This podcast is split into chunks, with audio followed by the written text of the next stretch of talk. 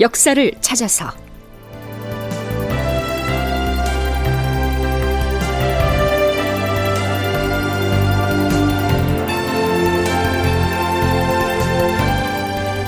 제 943편 남원성 전투 불이 붙었다. 극본 이상락 연출 최홍준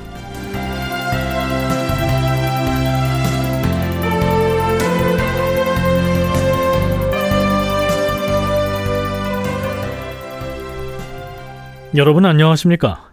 역사를 찾아서의 김석환입니다. 서기 1597년 8월 중전과 어린 왕자들을 해주로 피신시키도록 하라. 정유재란이 발발해서 부산 방면에 있던 일본군이 파죽지세로 전라도 쪽을 향해서 진격하고 있던 그때 선조는 중전을 비롯한 왕실 가족을 피신시키라고 일방적으로 명령합니다. 얼마 전까지만 해도 강화도를 피난지로 언급했었는데요. 이번엔 황해도의 중심골인 해주로 보내라고 합니다. 그 사이에 무슨 일이 있었을까요? 원균이 지휘하던 군사들이 칠천량 전투에서 참패하면서 수군이 아예 괴멸되다시피 했죠. 그랬으니 만일 일본 수군이 전라도와 충청도 앞바다를 거쳐서 서해안으로 진격해 올라온다면 강화도는 오히려 위험한 지역이 되겠죠.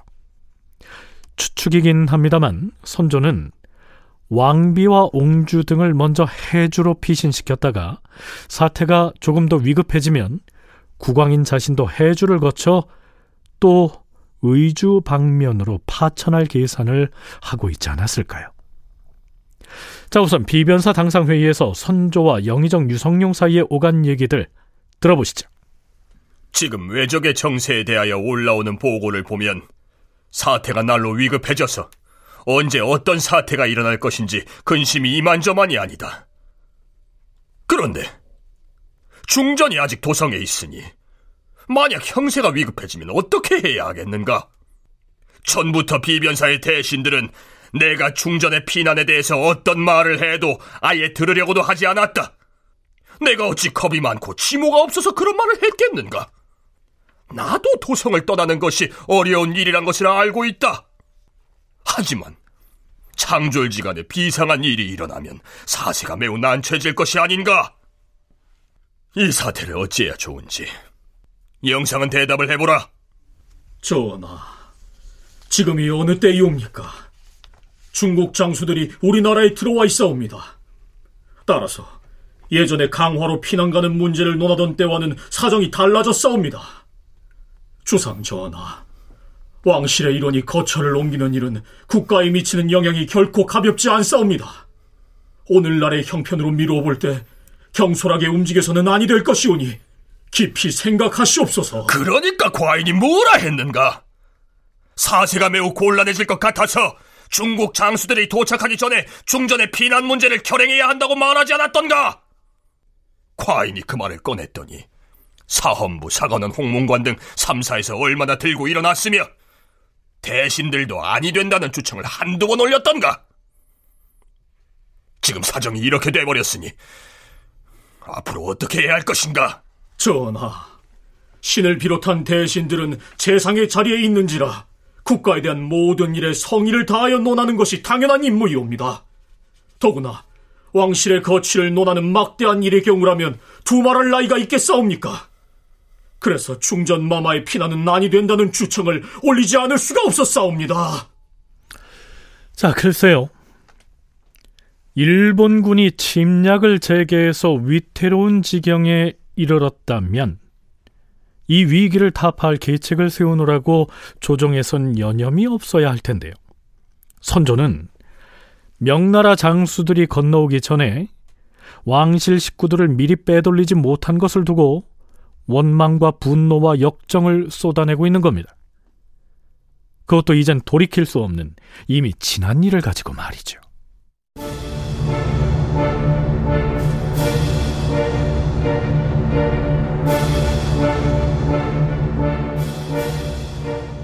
그런데 선조는 왜 이 시기 그토록 왕비며 후궁이며 옹주 등 왕실의 가족들을 대피시키지 못해서 조바심을 냈던 걸까요?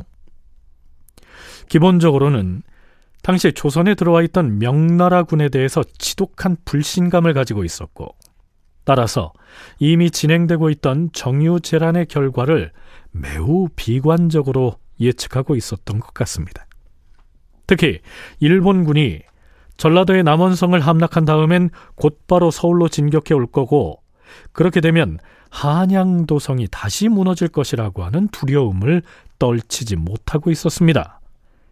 선조가 조정 대신들과 나누는 대화 좀 더 들어보시죠. 얼마 전까지만 해도 의정부 대신들이 입을 모아서 과인에게 뭐라 하였는가? 중국 장수들이 압록강을 건너서 들어오기만 하면 왜적은 저절로 물러갈 것이다 이러지 않았는가? 헌데 지금 과연 그렇게 되었는가? 사람들은 모두 중국 장수를 믿을 만하다고 말하고 있으나 지금 들어와 있는 명나라 도독 마귀가 지휘하는 병력은 모두 합해봐야 겨우 만여 명에 불과하니 어떻게 10만이나 되는 왜적을 당해낼 수가 있겠는가? 더구나 이번에 쳐들어온 적군은 임진년 때의 그 왜적이 아니다. 내가 보기에는 우선 수적으로 상대가 안 될 것이 뻔하다. 그런데도 마도독은 남쪽으로 내려가겠다고 하였는가? 그런 소문이 돌고는 있어온데 마도독은 명나라군의 총대장인데 만일 남쪽으로 내려갔다가 하루아침에 불행한 일이라도 생기면 우리나라는 그만두고라도 중국의 대세가 글러지고 말 것이다. 만일 도독이 남쪽에서 왜적과 싸우다가 새가 분리하여 서울로 후퇴를 하게 된다면 명나라의 명성과 위신만 손상시킬 뿐이고 왜적은 더욱 기승을 부리게 될 것이니 차라리 가지 않는 것이 낫지 않겠는가? 그런가 안 그런가? 이런 말을 자꾸 하면 사람들이 모두 국왕인 나를 겁쟁으로 여길 것이니 뭐 이제는 더 말하고 싶지도 않다. 조선에 와 있는 명나라군 총사령관은 도독 마귀지요. 따라서 마 도독이 남쪽으로 내려가지 않고 한양 도성에 머물러 준다면 일본군이 쉽게 도성을 범하진 못할 테니까 임금인 선조 자신은 그나마 안심을 할 수 있을 것이다. 뭐 그렇다고 대놓고 그렇게 말하자니 사람들이 자신을 겁쟁이로 여길 것이다. 이런 취지입니다. 대신들도 이 대목에선 맞장구를 치죠. 도독은 여기에 있어야 하옵니다. 그렇게만 해준다면 이는 호랑이가 산에 웅크리고 있는 것과 같은 형세가 되지만 내려간다면 도성을 지키는 수비군은 고립되어서 오히려 외적에게 수모를 당하게 될 뿐이니 좋은 계책이 아닐 듯 싶사옵니다. 그렇사옵니다. 외적이 허점을 이용하여 곧바로 서울로 쳐들어오면 도성이 위태로워질 것이옵니다. 도덕이 남쪽으로 내려가는 것은 보탬이 되지 못할 뿐만 아니라 도리어 불리하게 될 것이옵니다. 이때 일본군은 경상도 진주를 거쳐 함양의 황석산성을 함락하고 그 여세를 몰아 남원으로 진격하고 있었습니다. 선조의 말을 들어보자면 남원도 결국 일본에게 내주고 말 것이다. 이렇게 자포자기를 한 것 같지요?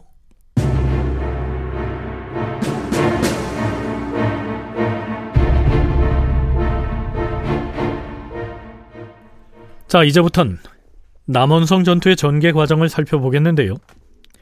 남원성 전투에 관한 내용은 그 중요성에도 불구하고 선조실록에는 세세한 내용이 올라 있지 않습니다. 따라서 연려실 기술과 유성룡의 징비록의 기사를 중심으로 그 전말을 짚어보기로 하겠습니다.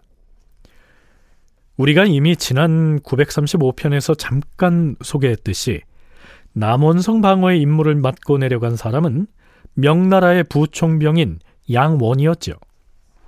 양원은 3천여 명의 군사를 거느리고 남원으로 내려갔다.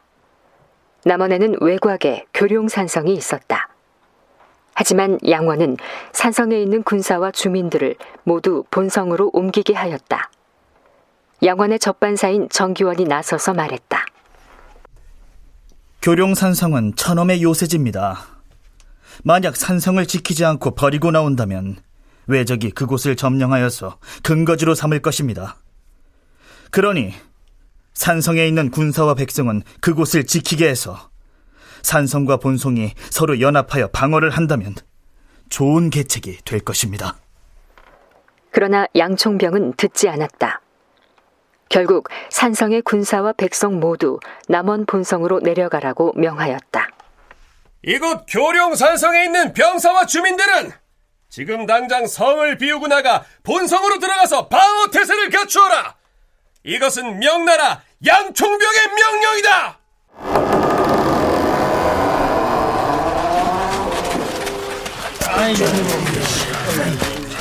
아니 곧 적군이 몰려온다는데 성에서 나가라니 무슨 명문이야? 그러게 말이야. 본성으로 가라는데. 아니 그 산세가 험한 여기 교룡산성에 진을 치고 있어도 이거 쉽지가 않을 텐데 본성으로 내려가라? 아니 거기서 외놈들을 어찌 감당하겠다는 것이야 이거? 아이고 지금 경상도에서 몰려오고 있는 왜군이 그 수도 많고 아주 흉악하다던디 중국 청병 명령이라고 순순히 이렇게 남은 본성으로 가는 게 옳은 건지 모르겠네 아니 나는 차라리 가족을 데리고 이곳을 떠야겠네. 그래 그래 그래 그래 그 본성에 들어가서 앉아서 죽느니 산중 어디라도 도망을 치는 게 그 낫겠어? 아, 가자 가자. 그래 그래 그러자고. 같이 가자 이 사람. 도망가자고. 그래. 이놈들! 어딜 도망치는 것이냐? 개서지 못하겠느냐?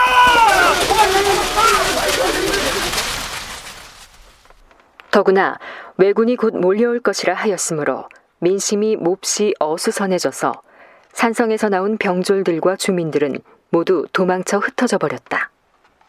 조선의 전술은 산성이 보여요. 그렇기 때문에 남원산성 옆에 교룡산성이라고 있거든요. 그러면 교룡산성에서 조선군이 있으니까 그 군대하고 자기는 남원성을 지키겠다고 하면 남원성하고 그 두 군데서 이렇게 딱 지키고 있으면서 합공을 했으면 전력이 좀 약세라도 어떻게 버틸만 한데 그 말은 안 듣습니다. 교룡산성 지키지 말아라. 그러니까 교룡산성이 있던 군인들이 남원성으로 들어오느냐? 안 들어오고 도망가 보죠. 산성은 지키기가 쉽지만 평지성은 지키기가 어렵잖아요. 그러니까 그런 실수를 첫 번째로 했고 순천대 이욱 교수의 얘기를 들어봤는데요. 상대적으로 방어가 용이한 교룡산성을 버리고 평지성인 남원성만을 방어 기지로 삼은 것이 이 부총병 양원의 실책이었다는 얘기입니다. 그렇다면 양원은 어째서 평지성인 본성을 고집했을까요? 국방부 군사편찬연구소 김경록 선임연구원은 그 배경을 이렇게 설명합니다. 양원의 군대가 갖고 있던 화력이 있습니다. 그래서 평지성에서 쏠 수 있는 화포를 보유했기 때문에 충분히 일본군의 진격에 대해서 대응이 가능하다라고 이제 인식을 했고 또 한편으로 양원의 군대는 기병 중심입니다. 그래서 평지에서 싸우면 충분히 이길 수 있다라고 생각을 한 겁니다. 그런데 일본군은 정유 재란 때의 일본군은 철저하게 준비된 군대입니다. 그래서 임진 초반에 들어왔을 때 일본군은 조선군을 대상으로 전력 평가를 하고 조선군을 제압하는데 유리한 병력 구조였습니다.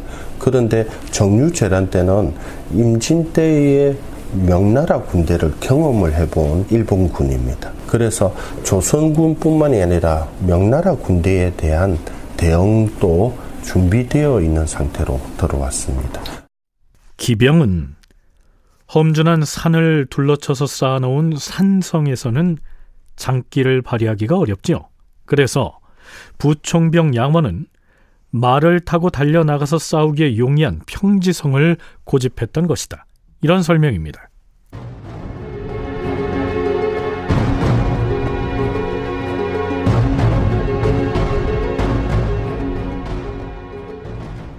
양원은 남원성에 도착하자마자 우선 성벽을 도두어서 더 높이 쌓는 등 방어 시설 갖추는 작업을 지휘합니다.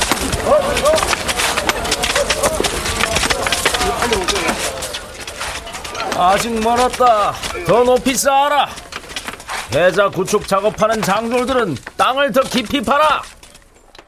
부총병 양원은 성을 일장이나 더 쌓고 성곽에 포 쏘는 구멍도 많이 뚫었으며 성문에는 대포 서너 대를 추가로 설치하였다. 성벽 아래로는 빙 둘러가며 홀을 2장이나 더 깊이 파두었다. 성벽을 더 높게 수축하고 포를 쏠 수 있는 구멍도 뚫었으며 성벽 바깥으로는 땅을 깊이 파고 물을 채워서 장애물인 해자도 만들고 했다는 얘기입니다. 앞에서 성벽을 일장이나 도두어서 쌓았다라고 했는데요.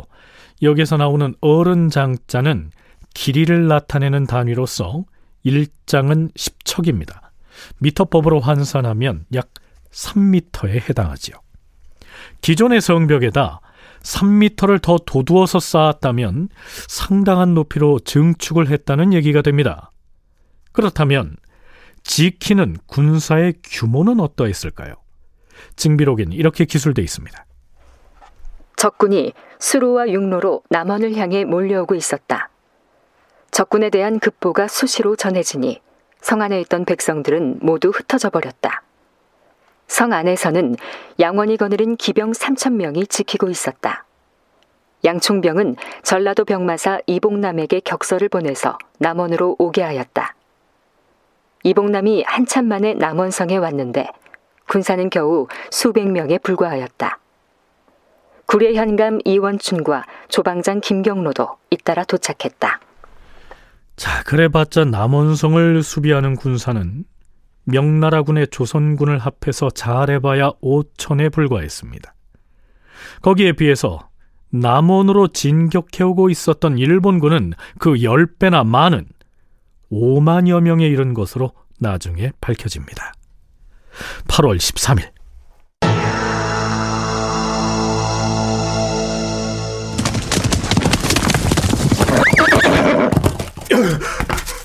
조, 조명날이 저기 저기를 보십시오. 왜군이 왜군이 몰려오고 있습니다. 아니, 진주가 무너졌다는 소식은 들었으나 적군이 이렇게 남원성까지 진격해올 줄은 몰랐는데 그런데 대군이 온다더니 그 수가 많지는 않구나. 겨우 100여 명에 불과하지 않은가? 본대에 앞서서 선봉부대가 먼저 온 것 같습니다. 비, 비상이다. 적군이 쳐들어왔다.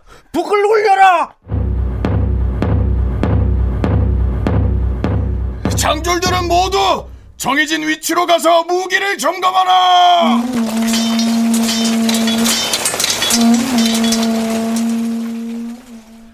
자, 드디어 일본군 선발대가 남원성으로 접근합니다. 처음엔 멀리에서 성 안의 동정을 점탐하는가 했더니 100여 명의 선봉대가 성을 향해서 요란하게 조총을 쏘곤 신속하게 후퇴해서 물러서곤 합니다. 놈들이 조총을 쏘고 물러나고 있다. 보수들은 포를 발사하라.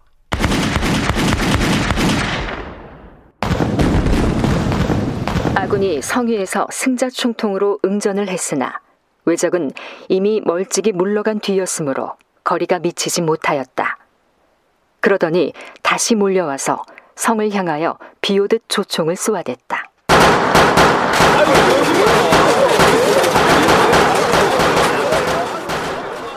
다큐멘터리 역사를 찾아서 다음 시간에 계속하겠습니다.